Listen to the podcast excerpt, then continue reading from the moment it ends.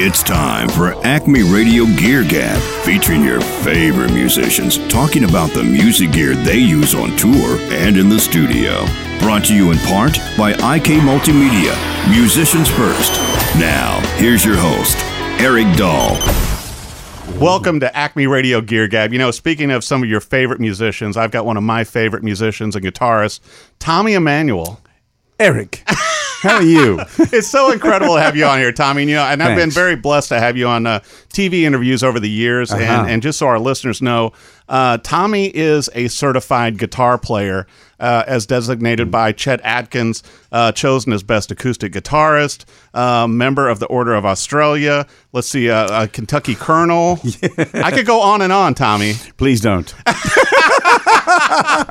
but it's so much fun with you because you know it seems like you know uh, such an incredible guitarist and such a you. you. know incredible live. I think I was telling uh, somebody here at Acme. Um, I saw you at your last show at the Ryman, Uh-huh. and it's just so inspiring. You know, I, I was sitting there watching you.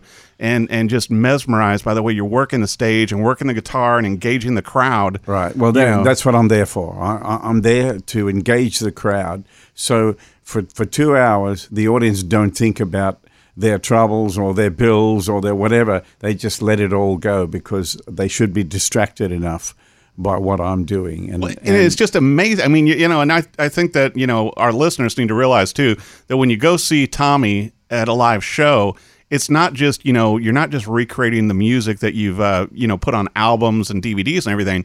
You're an entertainer, Tommy. Well, that, that's I'm in the entertainment business. I'm in the happiness business, you know, and I will use anything that I c- at my disposal on stage to entertain people. I Right. mean, that, that's really how most of my shtick came about. I mean, uh, playing the drums on the guitar, playing with a brush on the guitar.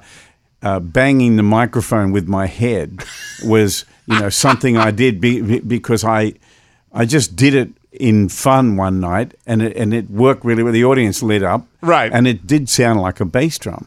Uh, unfortunately, I drew blood. Oh, my gosh. Well, now I have, uh, of course, now I travel with my own sound man, and I travel with my own microphone, which has a flat surface. Ah. So if I bang my head on it, it's not going to do the kind of damage that a Shure Brothers SM58 can do to a Right, forehead. right, because you know they, the claim is that you can hammer nails with those Oh, SM58s and still use them. I think it's true. Oh, absolutely. And they're a fantastic microphone. So is the 57. Oh, yeah. but, uh, you know, uh, I'm using a Heil microphone, which is a good American made Ah. Yeah. microphone. Well, you know, I think they have a better, uh, you know, a, a very good high range with those. They do, yeah. Yeah. But let, let me tell you about in the early days when I started banging my head on the on on the microphone as as part of my, well, entertainment deluxe. Um, I I used to quite often really get into it, and I would draw a little blood, you know.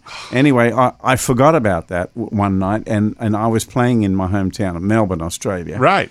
And I got home pretty late, and there must have been some dried blood on my forehead, right? Oh, my So goodness. I get into bed, go to sleep, and in the wee small hours, my, my daughter Amanda, who was about four at the time, she used to sneak into our bedroom and get in bed with us every morning. Right. And she comes in, and I wake up, and she says, she looks at me and sees the dried blood, and she says, "You've been silly again, haven't you, Dad?"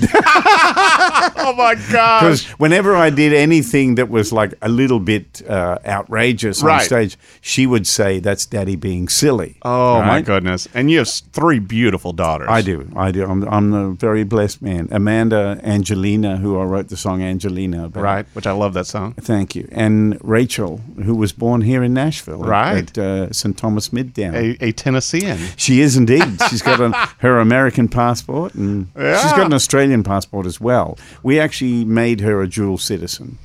Wow, that was Hmm. smart. Well, because I mean, because you know, in, in Australia, you're almost like a king or a prince there, right? Because they they actually have the Tommy Emmanuel Museum at the Maton. I'm a corporal. What are you Yeah, talking yeah. about? A private. I think you're pretty high up the totem pole there in Australia. You know? well, you know, I, I I love going back home to Australia, but you know, I moved here to Tennessee 14 years ago, but I started coming here because Chet Atkins invited me. Right. ba- and and I Well, came, now I want to take you. We need to take listeners back too to how Okay. you were four years old when you started playing. I was, yeah. Uh, I didn't turn pro until I was six. But you started basically with a family band with your brother, Yeah, right? I was the youngest. My my closest brother Phil was the lead player. See, we were listening to kind of surfy instrumental music by you. You, you you're not old enough to remember them, but the Ventures. Oh, yeah. and Duane Eddy, um, and uh, the Shadows, who Right. were the great instrumental band out of England. Oh, yeah. And in Australia, you got to keep, keep in mind this is 1959, 1960, around that time. You couldn't go anywhere and not hear the Shadows. Oh, yeah. They were coming out of every cafe, every radio station. That was massive. And um, and my my brother and I were, were just smitten with their their music. So uh, I wanted to play rhythm. It just seemed like that, that that's what came natural to me. Right. And my brother only wanted to play lead. He wanted to be the lead guitar player. so he needed me to be his rhythm guy. And it was the beginning of my relationship with the guitar. And and of course we we didn't have any formal training, so to speak. Our mother showed us of our first chords. well, that's what I was going to bring up that your mom actually was in- kind of she- integral in that. She could sing and play a little bit, and because uh, back going back from that time, my mother during the Second World War, my mother was a, a young woman. She was fifteen, around that age. Um, she had a little little guitar, and she used to get on the train and go up to the city of Brisbane Yeah. and sing to all the troops as they left on the trains to go Wow. north to join the Air Force and the Navy. How incredible is that? Yeah, she would sing uh, "We'll Meet Again" and stuff like that. Have you ever heard Johnny Cash sing that? Oh, yes. We'll meet again. don't know where, don't know when. it's so cool she did that, though. She, yeah, she she used to do well, that. now, and you and your brother kind of, uh, you know, became pretty popular on TV and everything there. yeah. Well, wh- how we got started in show business was um, we entered in a few band contests, and the what we had that was different was first of all we were little kids so you you know you, you think okay a little kid that's a novelty act like a dog act or something you know but the difference was we could actually play Yeah, you guys were gifted. That's what I was going to say. That you know, little kids just, oh, cute. That's a Yeah. ukulele. That's nice. But you guys were No, amazing. We, were playing songs that we heard on the radio, and we were, you know, um, replicating them. well, and and the. Shadow songs were were pretty complicated. Well, they were beautifully laid out. Right. You know, you, Layered, yeah. You can hear on the record, you can hear the acoustic rhythm, the electric lead, Mm-hmm. right, and that was their sound. And so we we entered in these band contests, and and I think by the time I was six years old, I was starting to pluck up a little courage and and enjoy the attention of it. And- Right. And, so I was moving around the stage and I wasn't so self conscious and shy, you know. When I started out I was like terrified and and felt very self conscious. But then You wouldn't know that now. no, you wouldn't know it now, but it's true. I still know nothing about women, but anyway, that, that's another story. None of us do. Uh, but um, yeah, so I started moving around and doing all that, and we entered these band contests, and we first prize was you know a chance to play on radio, and and a chance to audition for a TV show. Wow. So, but the problem in Australia in those days was I was six years old. There was a law against anyone being seven years or under. You, you, you had to be at least seven to go to go on TV. I did not know that. Yeah, it's true. So we we went uh, to this TV show. What was it called? It was called Six O'clock Rock. Yeah. right. And um, all the way to the TV station, my father's telling me to lie. You know how unusual that is. Right. You know, your father beats the truth into you, but he he was telling me if anyone asks you, you're seven. But Dad, I'm six. No, you're not. You're, You're seven. yeah. So lucky for me, no one did ask me because I probably would have said six. you Right, know? right. But uh, anyway, so we we played um, Apache, uh, which was Oh, yeah. a great a great instrument, Great song. and you know the crowd went mild, and um, the audience leapt to its foot, and we got paid a bag of chips and a and a, and a medium sized coke, And a career was started. and we thought this is the big time, you know.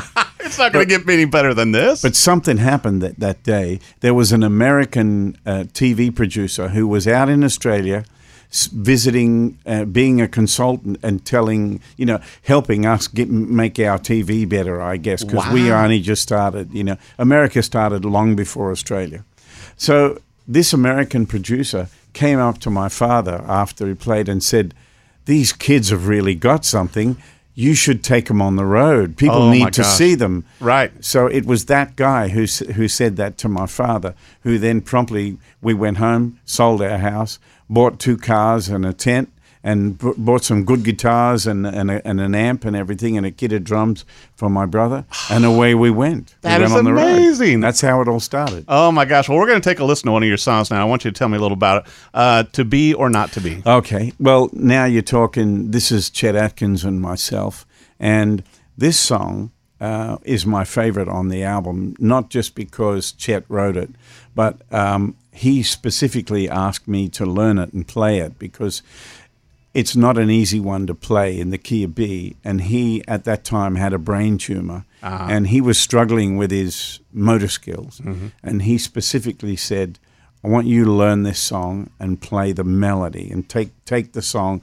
I'll play the harmony part. So, Right. But the funny thing is, if you listen to the first time the harmony comes in, it's actually me playing Chet's guitar. Uh, and I've never said this before, but I can say it now. But um, when when I come to mix this, he'd forgotten the harmony on the first time. Ah. So I had to take his Del Vecchio Yeah. um, uh, resonator guitar and his microphone to the studio where we were mixing and actually drop it in. But I had to try and sound like him so no one could pick it. But I, this is the first time I've said this on air. But if you listen to it, you can hear that it's Wow. actually And then me. which album is this off? of, This is the album the day Fingerpickers took over the world, and this is a beautiful song written by Chet Atkins. The bridge was written by Randy Goodrum, who wrote "You Needed Me." Wow. Yeah, keyboard player. Randy plays keyboards on this. I play bass and drums as well. So here it is: to be or not to be. Tommy Emmanuel. Let's hear it. Sometimes you've had a rough week. Start your weekend off early every Thursday with drink specials provided by Acme Radio Live. Join us every Thursday from 4 to 7 on the second floor of Acme Feed and Seed for the Acme Radio Live Happy Hour. Acme Radio Live DJs will be setting the mood with some vibey tunes while you enjoy a $7 domestic beer and a shot. All you have to do is subscribe to our YouTube channel. By subscribing to the Acme Radio Live YouTube channel, you have incredible content at your fingertips and a beer and a shot in your belly. Yay, beer! So subscribe today and join us every Thursday from 4 to 7 on Acme's second floor for a much needed happy hour. Thanks for tuning in to Acme Radio Gear Gab. To listen to this song and the full show playlist, head to acmeradiolive.com and check out the Gear Gab page under archives. And that is Tommy Emmanuel. And Chet Atkins. And Chet Atkins putting be his putting his magic mojo on the end. Did you hear that? That is just beautiful. Yeah, it's a gorgeous song. One of my favorites. I still play it in the show sometimes. And that's uh, and that was uh, primarily using the Del Vecchio, right? Yeah, he- Chet always used the Del Vecchio. Yeah. he used it on the on the whole album, except for Waltzing Matilda, where he used Love his that. Gibson SST. Right. Yeah, and Yeah. He wanted to play steel string and all that. Well, you know, the SST, you know, the steel string and the nylon versions were such incredible guitar. They were ahead of their time. They were, yeah, because to be able to get that acoustic sound without having the feedback. yeah. Well, know. a lot of that was uh, thanks to Kirk Sand. I didn't know that. Yeah, if you if you look at Chet's early Gibsons, Right. um, the ones that that uh, had that kind of hollow bodied, but, Yeah, but they chambered. the- yeah, chambered exactly. That all those ideas, mo- most of them came from Kirk Sand. I did not know that. Yeah. Yeah, and he's so uh, you know uh, Chet is was so associated with the Gretsch models also Exactly that he played yeah. early in his career. Even though I know he wasn't yeah. too thrilled with the the burnt in G and some of the uh, you know Oh, yeah. ornamental they put on there, but They were sounded, still great- great amazing. guitars. Oh, incredible! Yeah. Well, I was with um, Fred and Dinah Gretsch last weekend in uh, in Colorado, Mister. yeah. You're the constant world traveler. I just never know where you're going to end up at. You know. You just never know. Don't blink, I'll be gone. That's well, I right. wanted to bring up Tommy because a lot of people may not realize that you know how you ended up here in the United States Mm. and and becoming so close uh, with Chet Atkins. Yeah, What- well, what- you know, I wrote him a fan letter when I was 11, right after my my father died, and I, I, I was uh, kind of I retreated into music to help me cope with it, I guess.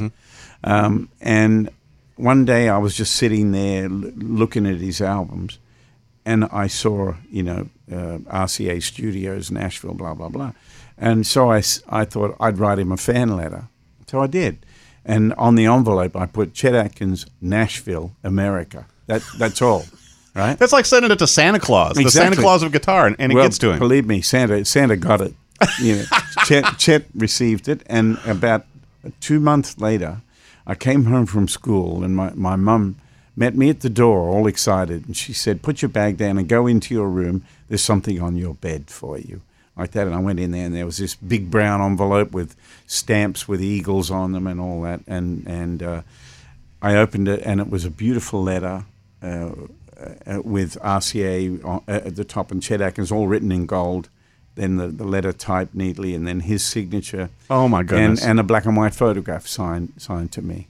wow. You know, and he was the head of A and R. He was producing how many artists? Must have Oh, been yeah. fifty artists in those days. I don't know how he even had time to eat and sleep. well, and he, was, he was finding busy. all of those great artists here in Nashville. Yeah, yeah. At the time. You're talking 1967. So Right. it was like the, the busiest period in his life. And he took time to write to some kid in Australia, you know. But how did how did that then lead to eventually you coming here to the United States? well, um, when I was about 18, um, a friend of mine sent a tape to Chet of me playing. Uh, I was just playing in his lounge room, playing a few tunes. He's a big, big Chet fan. And he sent the tape to Chet without telling me.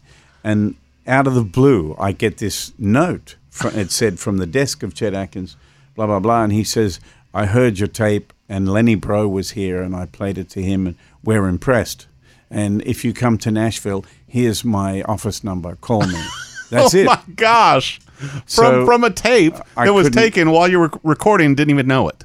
I, I had no idea that. That is uh, amazing. th- So um, I had no money, and I, I just didn't know how I was ever going to get there. So I eventually saved. It took me seven years to save up enough money to come here the first time in 1980, and um, my it was a pilgrimage to me, but it was also a chance to see great art and great music and great people Right. that that I couldn't possibly see back home, you know. And what was really wonderful was, well, I got a chance to see Elton John at the Hollywood Bowl. Oh my goodness. I came to Nashville. I met Chet Atkins the, one morning, and I played with him all day. Right? We we sat up in his his inner sanctum, the third level at his office. Right. Me and him and Lenny Breau, and we just played tune after tune after tune, and he told us stories and took us to lunch and. oh my goodness. Oh, it was an amazing. It was like, can you imagine being a kid from nowhere? All of a sudden, you're there. Wow. It's like it's surreal. it, it had to seem like this wasn't even happening. Exactly, exactly. Well, I still feel that way when, when I hear Chet and I playing together on Mm-hmm. that record. It's still like, did it really happen? You know? Wow. But uh, and then I went to New York after here, and I saw Buddy Rich three times. Oh my goodness. Mm, it was. I went home seriously pumped. You know, like Yeah. so so inspired, and and thought America's the greatest place on earth. I love this place. I love this music, and, and just seeing people doing things on a level that you just never see was was what I needed at that Right. time. You know, To take you to the next level. well, to to you know um, elevate me and push Right. me and and and make me open my mind and look and learn. You know. Well, yeah, because I mean, you know, and and Tommy, you have taken the the acoustic guitar to places that nobody ever thought of. I mean, the way you use it to where you you know you scratch it and you use it as a drum and you break off pieces off the top of it and goes flying in the air. I mean, nobody had done that. You well, know? it's it's all in the name of entertainment. But you know, Chet and I had this goal when I was younger that that you know he said how how are we going to get fingerstyle music all around the world? How we how are we going to do that? I said to him, well, you've you've already done it through your recordings. You know, Right. There are people all over the planet who know you, who who are inspired by you, who are trying to play that music. Right. And and he said to me, "You're young, you're fit, you like traveling, blah blah blah. You you've got to keep keep going, and, and Right. you've got to do a lot more than I've ever dreamed of." And and he he set me on a path a long time ago. And it's one that you've loved. And you know, absolutely, and and you know when when when he gave me the certified guitar player award thing, I suddenly felt like, holy moly, th- this is not just uh, an accolation. This is um, this is a responsibility. Right. It's like you're ordained to Well, carry it on. and you better get on with it. You know, Right. because the, the the clock never stops. right. Just like your album with the clock with you on there on the front. You know. Yeah, it's never too late. But as I was telling uh, Fred and Dinah Gretsch the other day, I said to them, there is a, a tidal wave of young players coming, and they're going to sweep over all of us real soon because there are so many great young players. I noticed in the last couple of camps that I, that I taught that even in the last few years, the younger players are on a greater level than the older guys and the older gals the younger guys are better, much younger. You know what I mean? And they're they're much more outgoing.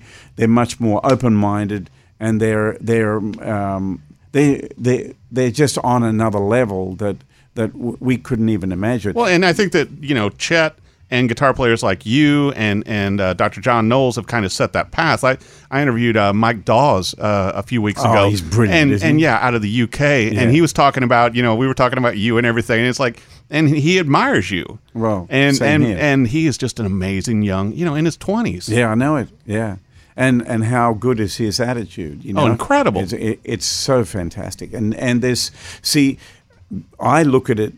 This generation now has we have videos, we have DVD, we we have computers uh, where we can freeze frame or we can watch the right hand and slow down the left hand Right. or or you know Well, just like the video you did, to where you had yourself in, in boxes, exactly and you yeah. played all the parts, and so you had a quad screen, exactly and and you couldn't do that fifteen years ago. No, you couldn't do that ten years ago. Right. Well, um, uh, so you have that. You, you you have YouTube. You have the tablature and the music you can download. So what I'm saying is, you have no excuses. Right. Everything It's not, is it's not like the old uh, vinyl days where you'd have to slow down the record. Exactly. And then We I don't know how many times you have to listen to that song just to get we the had lick and no idea what the player was doing. You know, we had No. to try and figure it out by ear. Right. You know. And now you can watch the video and go, ah, Yeah. there's where the hands are at. Well, I I get people writing to me all the time saying, "Do you have the tabs for this song?" And I just write back and say, "Watch it and work it out." Right. It's it's before your eyes. Yeah. Watch it. Yeah, and, that, and that's what's incredible because you've been uh, so prolific with the videos and everything else to where you can pop it up on YouTube and go, oh, look, that's what Mm. Tommy's doing. Yeah. And well, can- um, not that we can do it, but we can see you doing it and try to emulate it. well, you know, I wanted to bring up also that, you know, how you ended up living with Chet Atkins when you came here to the United States. Well, he invited me. One, once we decided to work together, um, he didn't want me to come here and stay in a hotel. He, he wanted me to live in the little granny flat that he had built Yeah. on the side of his house. with he and his wife. Yeah, that's right. He- Uh, Chet and Leona. And because the studio's downstairs near the garage. Ah. Uh, he has a he had the studio in his basement. It's still there. It's all the same as it was. Wow. And um, so the little granny flat's at the side, and he he wrote to me saying, "I have this little little flat. It's very private. You you have your own bedroom, bathroom, kitchen, lounge room, and all that sort of stuff." And you know what was really wonderful was every time I would fly in to to start work with him, I'd usually get in late because the flight from either Australia or England would arrive around 11 o'clock at night. Ah. So he'd already be in bed. So his daughter, Merle, would always pick me up at the airport and she would drop me home. And I would go in, and there'd always be at least three guitars, new strings, polished, all perfectly in tune, sitting there for me to play. How amazing. Yeah, he would. He, he would like you know. Of course, I'm going to need some guitars. Right. And then you go in the lounge room, and there's a little nylon string guitar on the couch. Wow. And then you go into the kitchen, and there's a Gretsch guitar or something sitting on a stand beside the kitchen table. You're just in heaven. he had absolutely. That's just walking in. Now, I want you to tell the story, too, where uh, you and Chet went uh, guitar shopping at Gruhn's that time. Oh yeah. Well, um, I wanted a small-bodied Martin, and I saw one in Gruhn's. And uh, I told Chet, and he said, "Oh, uh, let's go down there." He said, "You don't want to be paying w- what's on the what's on the tag. Because Chet Atkins was known for haggling on, Oh, absolutely. Yeah, he he still had his first dollar. and uh, anyway, we we walk in the store, and Chet just cornered George straight away, and he said, "Well, George, we want this thing here, but we're not paying what's on the ticket, so uh, I'm going to offer you whatever it was, you know." And and George just went, "All right." Chet." It was like he didn't even argue with him. you know there was no use. That's right. and so Chet actually ended up buying He that did. guitar for you, which you didn't expect. he he didn't want me to pay for it, and uh, and you still got that guitar today. I- yeah, I do. Yeah, How incredible a- is that? It's a early forties, uh, 017. It's a beautiful guitar. Yeah, it is. Oh I used gosh. it on the tour with the Kings of Strings with Stochelo Rosenberg and uh, Vlatko Stefanovski. From, You you always play with the coolest people. You know, just like you know with Martin and with all All these right. people and, and Taylor, yeah. yeah, and, and the things you've done with uh, John Knowles. It's like Mm. it's, it's just I I live through you vicariously, watching all the people that you play with. You know, it's like well, th- believe me, there's something really wonderful coming with, with lots of great artists, and it's it's a new album in the new year. It's called Accomplice. Wow. Well, we're going to take a listen now. Let's listen to another song, and and I'll tell you what. Um, I love this album. I there, there's not a bad song on this album, and uh, this Thank you. song is "It's Never Too Late." It's never too late. and, yeah. and actually, the name of the album we were talking about earlier with the clock face. Yeah. and, and I think uh, it's well, so. the clock po- face goes to 13. Ah. That's why it says it's never too late. well, I thought it was so poignant, though, particularly what you said earlier about we all have like you know a span of time to get things done. Yeah. And you know what? It's the older you get, the more you realize, holy smoke, I better get on with with with stuff because I can't afford to waste any time. Right. You know? Uh, uh, Bonnie Raitt said it so beautifully in her song "Nick of Time." Right, yeah. She said, "Life gets mighty precious when there's less of it to waste." Mm-hmm. Yeah. So there's a sign in in our house, and it says, "It's never too late to live happily ever after." Wow. That's what this song's about. Excellent. Let's take a listen to it right now. Tommy Emmanuel. To us, coffee isn't just a beverage. It's a community. It's an accumulation of the global network of fair trade farmers to the independently owned coffee shops working together to bring the freshest coffee to their local neighborhoods. I'm Nate. And I'm Jimmy, and we're roasters and baristas of one of Nashville's finest coffee shops, Eighth and Roast. On Coffee and the podcast, we'll dive deep into coffee trends, the craft culture of brewing, and answer all your questions about how these coffee communities impact your daily lives. So tune in to listen live every Wednesday morning at 10 a.m. via acmeradiolive.com. Show is also available on all podcast platforms. Thanks for tuning in to Acme Radio Gear Gab. To listen to this song and the full show playlist, head to acmeradiolive.com and check out the Gear Gab page under archives.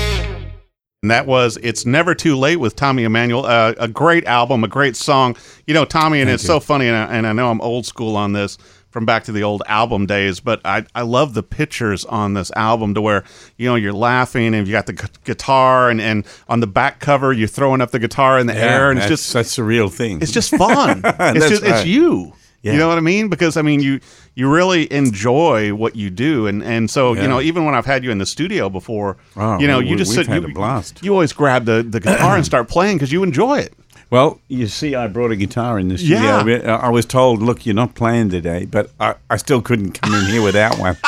It's just habit. No one had recognized me. Uh, no, exactly. Well, I think we already had several people recognize you and taking pictures outside the uh, studio here. All right. Now, I wanted to bring up also, you know, obviously you've been with Maton Guitars for a, a very long time. Yeah, I and- got my and- first one in 1960. Wow. That's a long time Now, was that an electric or an acoustic? Was That that, the electric? electric. Yeah, Yeah. because they make the uh, the signature model Yep.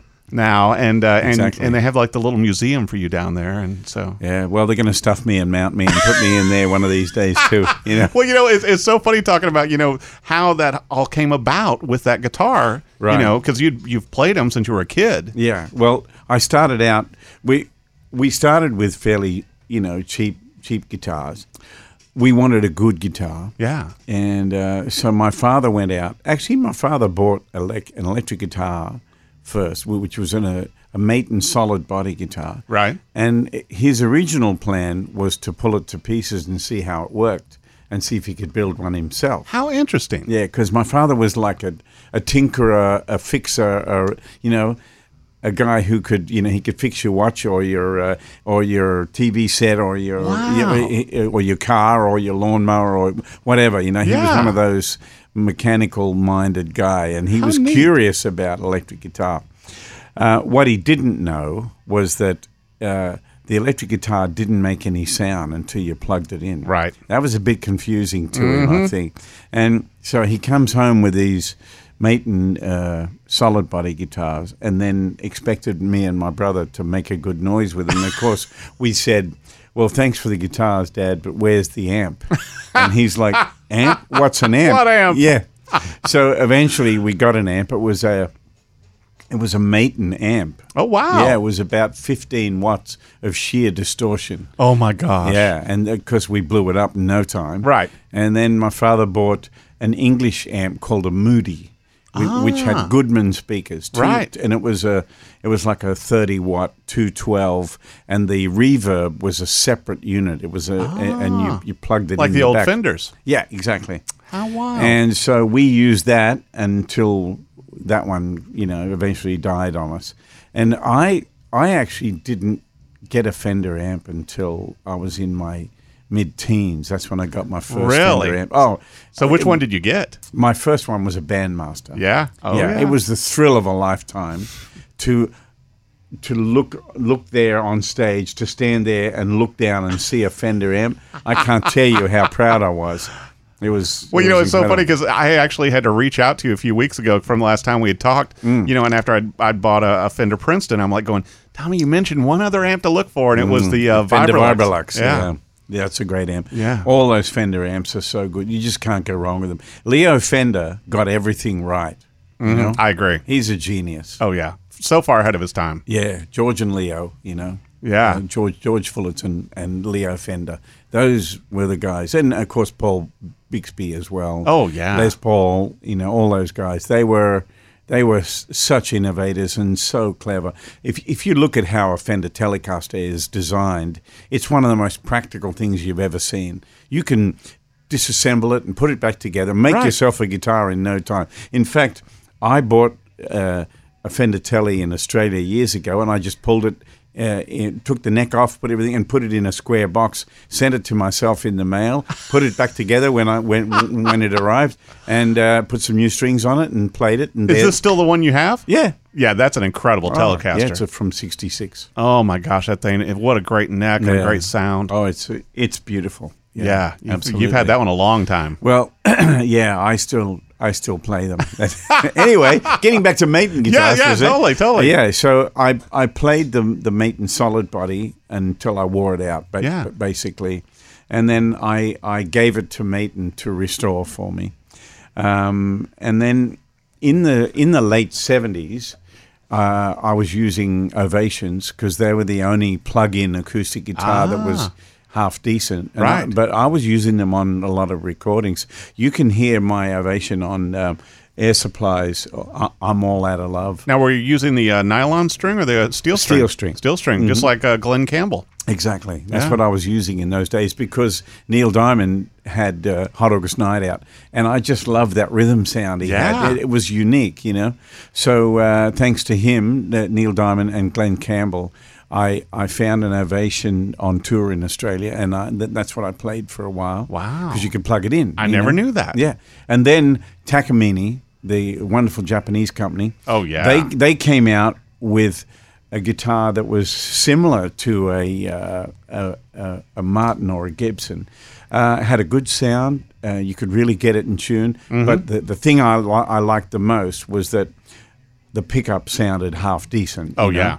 and so that that was the first kind of real uh, good plug in and play type sounding Right. acoustic guitar. I had a deal with Bose in those days, so I was using a, my own big Bose PA. Oh my gosh. And and I was I was doing my own mix from on stage. And Yeah. I had a, I had Crown power amps, so I had like three thousand watts of power amps, and I had bass speakers and and 802s, the the ones that had the like the eight little speakers. Oh, yeah, I them. remember 'em. Yeah, Yeah, I, with, I like, had like six of those aside, and the bass. I mean, that was a thunderous Wow. PA.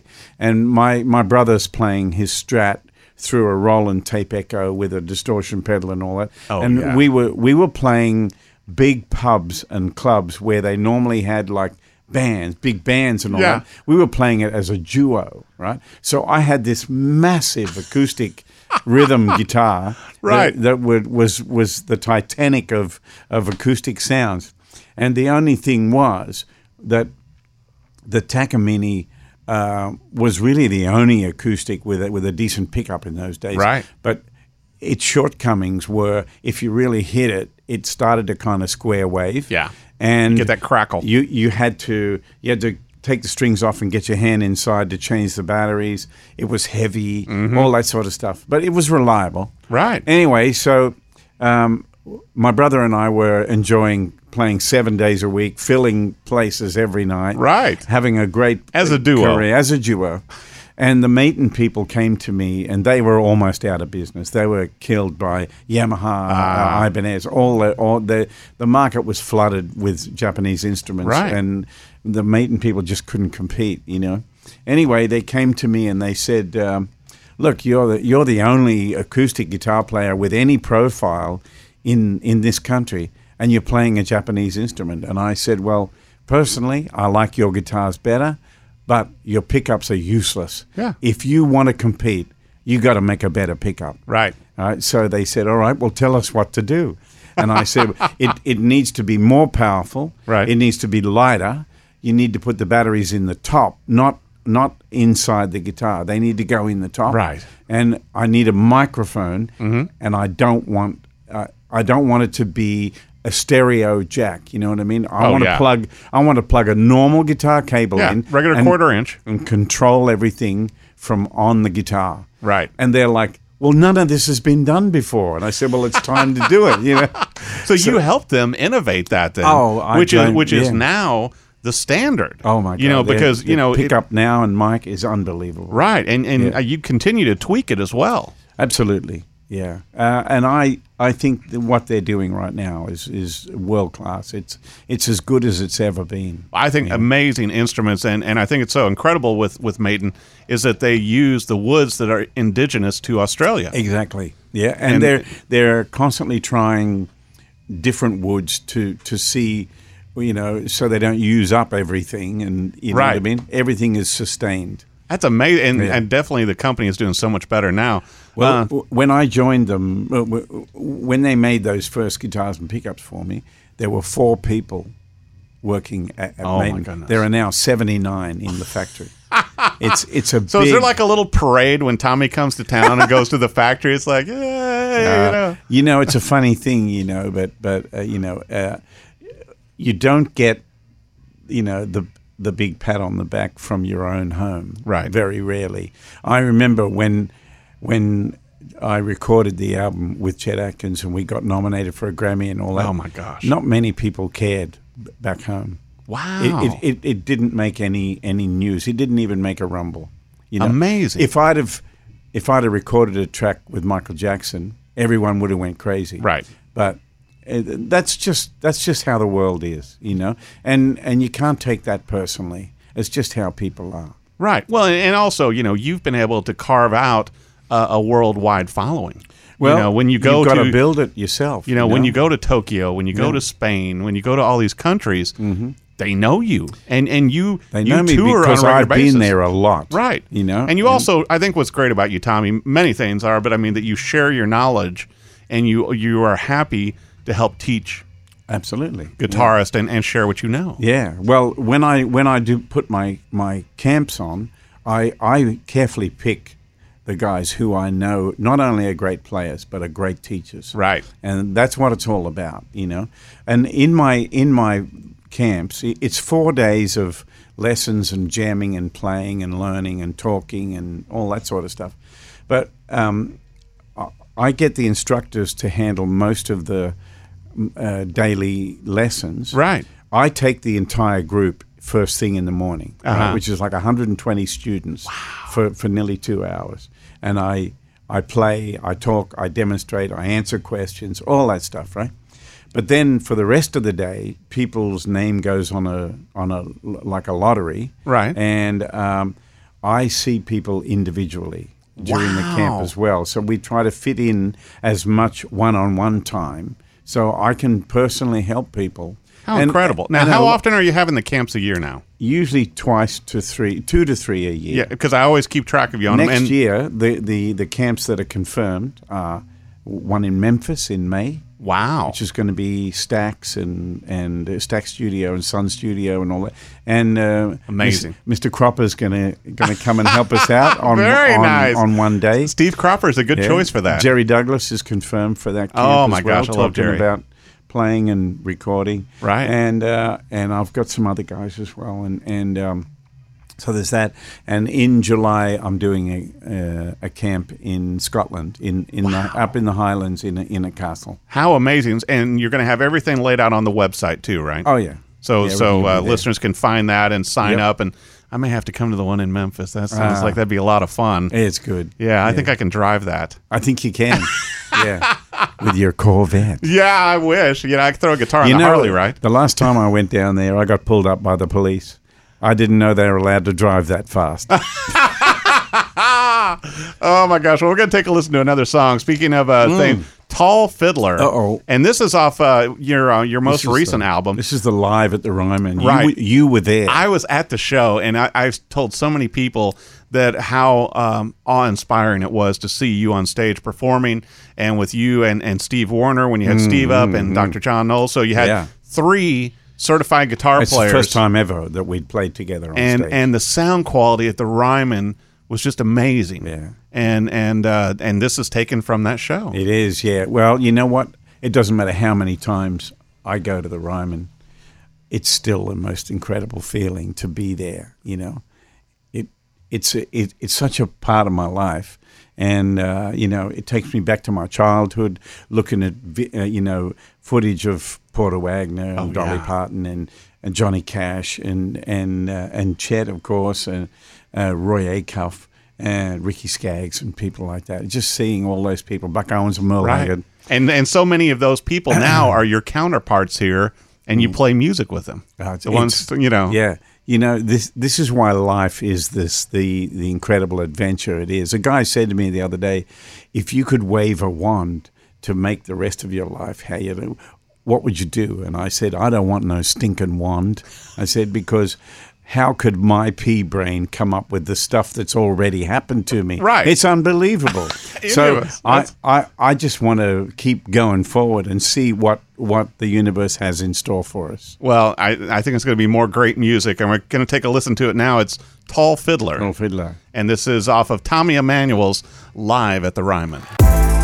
Radio Live strives to showcase authentic Music City. We don't just do that through all the hot tracks we play on our station, but we do it with our content. Not only do we deliver the best music from local and touring acts all day, every day, but we also create content for these artists that live on the Acme Radio Live YouTube page. Head to YouTube and search Acme Radio Live for all the videos of your favorite artists. And while you're at it, click subscribe so you can stay up to date with the most authentic content you've seen in Music City. To listen live, visit acmeradiolive.com.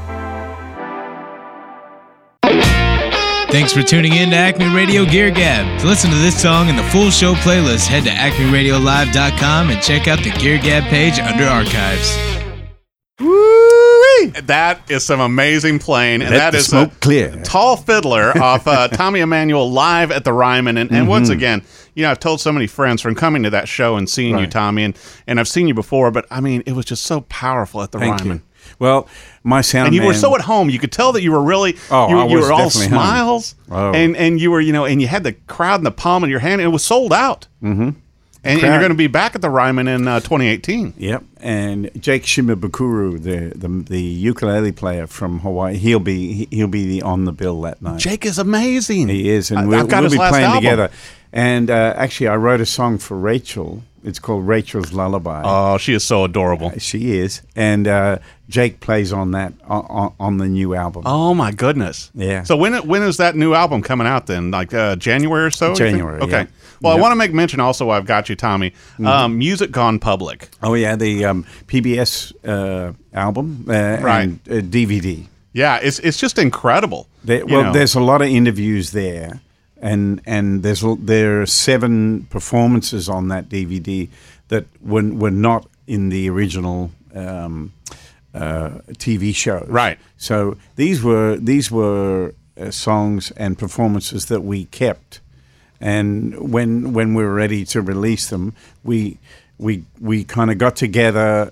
I did some more interviews. Right. They, they interviewed some other people as well and pieced this together. Well, I think what's so great about it because I've got it at home, obviously, and uh, you know, it it gives you an insight. Uh, deeper into you as a person, so it's not just the performance, Tommy. It's not just seeing you on stage or, or hearing you play. Right. I, I think it gives some depth. Well, I, I hope so. That was their idea, and and uh, I'm I'm really really glad that um, PBS uh, had some success uh, as far as their pledge drives go. Right. Be- Yeah, because they use you. You know, I'll pop on the TV on, on PBS there, and it's like there's like, a, well, if you uh, do a donation right now, we'll send you Tommy Emmanuel, music Yeah. gone public. My very good friend. yes. so it's like you know, it's like wow, this is great. I know him. Yeah, exactly. Yeah. And then I was going to make mention too, Tommy, about your uh, your great uh, Christmas album that came out last year. Thank you. Yeah. Well, um, we we actually did the Christmas tour, and then the day the day after the tour finished, we all went into the studio. Wow. With the with the with the vibe of, of the tour and, and you know we'd been playing I think we did like eighteen shows in a row. Wow. And and a lot of touring and all that and living together on the bus and and honing our Well, it showed though because the Christmas you you love doing Christmas albums I anyway do, and the yeah. Christmas music, but uh, you know the the album was a lot of fun. Yeah, yeah. It was John and Pat Bergeson and Annie Sellick. And uh, we did some original tunes as well. I wrote a song with Anthony Snape, my, my good buddy. He heard me running some Christmas tunes while I, I, I, I was I was learning stuff for the tour. Right. And he had a lyric that he'd written, and he came downstairs and he said, "I've got this Christmas lyric." Blah blah blah. And five minutes later, we've got a song. you know, everyone is coming to our house this year.